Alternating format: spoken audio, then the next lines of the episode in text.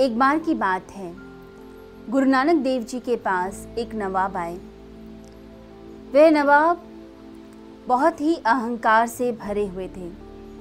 वह कह रहे थे कि जब तक धन दौलत ना हो, रुपया पैसा ना हो, आपकी कोई कीमत नहीं रहती। और सत्संग सुनने से क्या लाभ मिलता है कि मैं नहीं समझ पा रहा। आप लोगों को उपदेश देते हैं, लोगों को अच्छी बातें सुनाते हैं, उससे क्या फ़ायदा होगा। रुपए पैसे में ही सब कुछ रखा है, यह मैं सोचता हूँ। मेरे जीवन का सार तो यही है। गुरु नानक देव जी ने उस नवाब की बात को बहुत ही ध्यान से सुना और सुनने के बाद वह बोले कि कल मेरा सुबह सत्संग है, तुम सत्संग में आओ और एक सौ स्वर्ण मुद्राएं लेकर आना, तुम्हें तुम्हारे प्रश्न का उत्तर मिल जाएगा। वह नवाब बहुत ही प्रसन्न हो गया और अगले दिन सुबह जल्दी ही सत्संग में आ गया।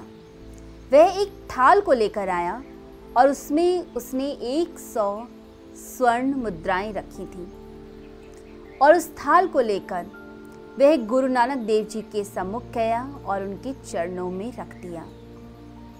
तभी उसकी दृष्टि एक और थाल पर पड़ी जिसमें स्वर्ण मुद्राएं भरी हुई थी। उसे देखकर थोड़ा अचंभा हुआ, थोड़ा आश्चर्य हुआ कि एक और थाल किसने रखा है।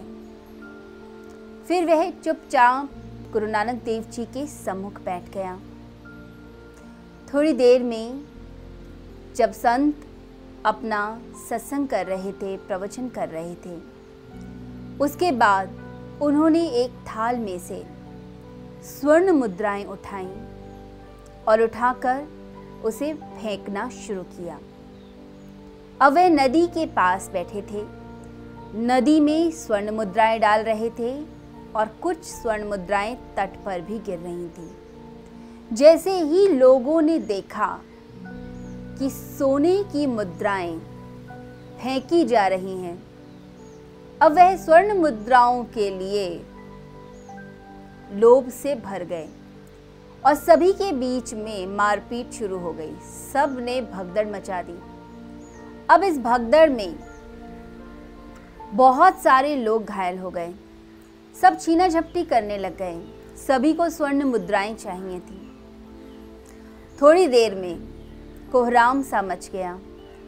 तभी गुरु नानक देव जी ने सभी को बोला कि जो मैंने स्वर्ण मुद्राएं फेंकी हैं यह नकली हैं, आप लोग आराम से बैठ जाइए, इसके लिए झगड़ा मत कीजिए।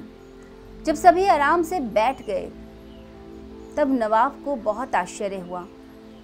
उन्होंने गुरु नानक देव जी से कहा कि आपने ऐसा क्यों किया, आपने यह मुद्राएं क्यों फेंकी। तब गुरु नानक देव जी ने कहा, यह सभी को समझाने के लिए फेंकी थी कि जब हम धन के लोभ में आते हैं तब हम गलत रास्ते पर ही चलते हैं।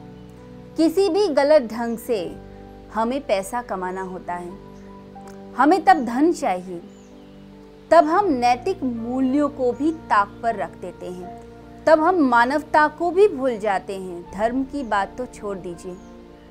हमें लगता है कि यह व्यक्ति हमारे मार्ग में बाधक है, इसको किस तरह से हटा दिया जाए। जैसे ही व्यक्ति हटेगा हमें हमारा मार्ग मिल जाएगा।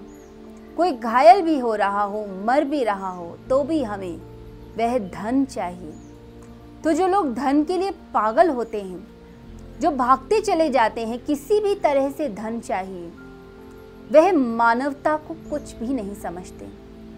और जो लोग अपने हृदय में सत्संग को बसाते हैं, अच्छे विचारों को बसाते हैं, जो धन तो कमाते हैं परंतु धन का मूल्य उतना ही है जिससे जीविका चल सके।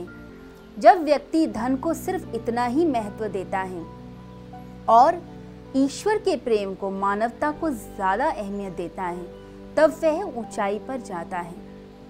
और यही चीज़ हम सत्संग में सीखते हैं। सत्संग में आने से आपका उद्धार ही होता है। आप गलत रास्ते पर नहीं चलते। जब अच्छे विचार आते हैं तो दूषित विचार आपके मन से निकलते हैं, तब आप अपना उत्थान भी करते हैं और साथ ही इस विश्व के कल्याण के लिए भी सोचते हैं। आपकी चेतना का विकास होता है।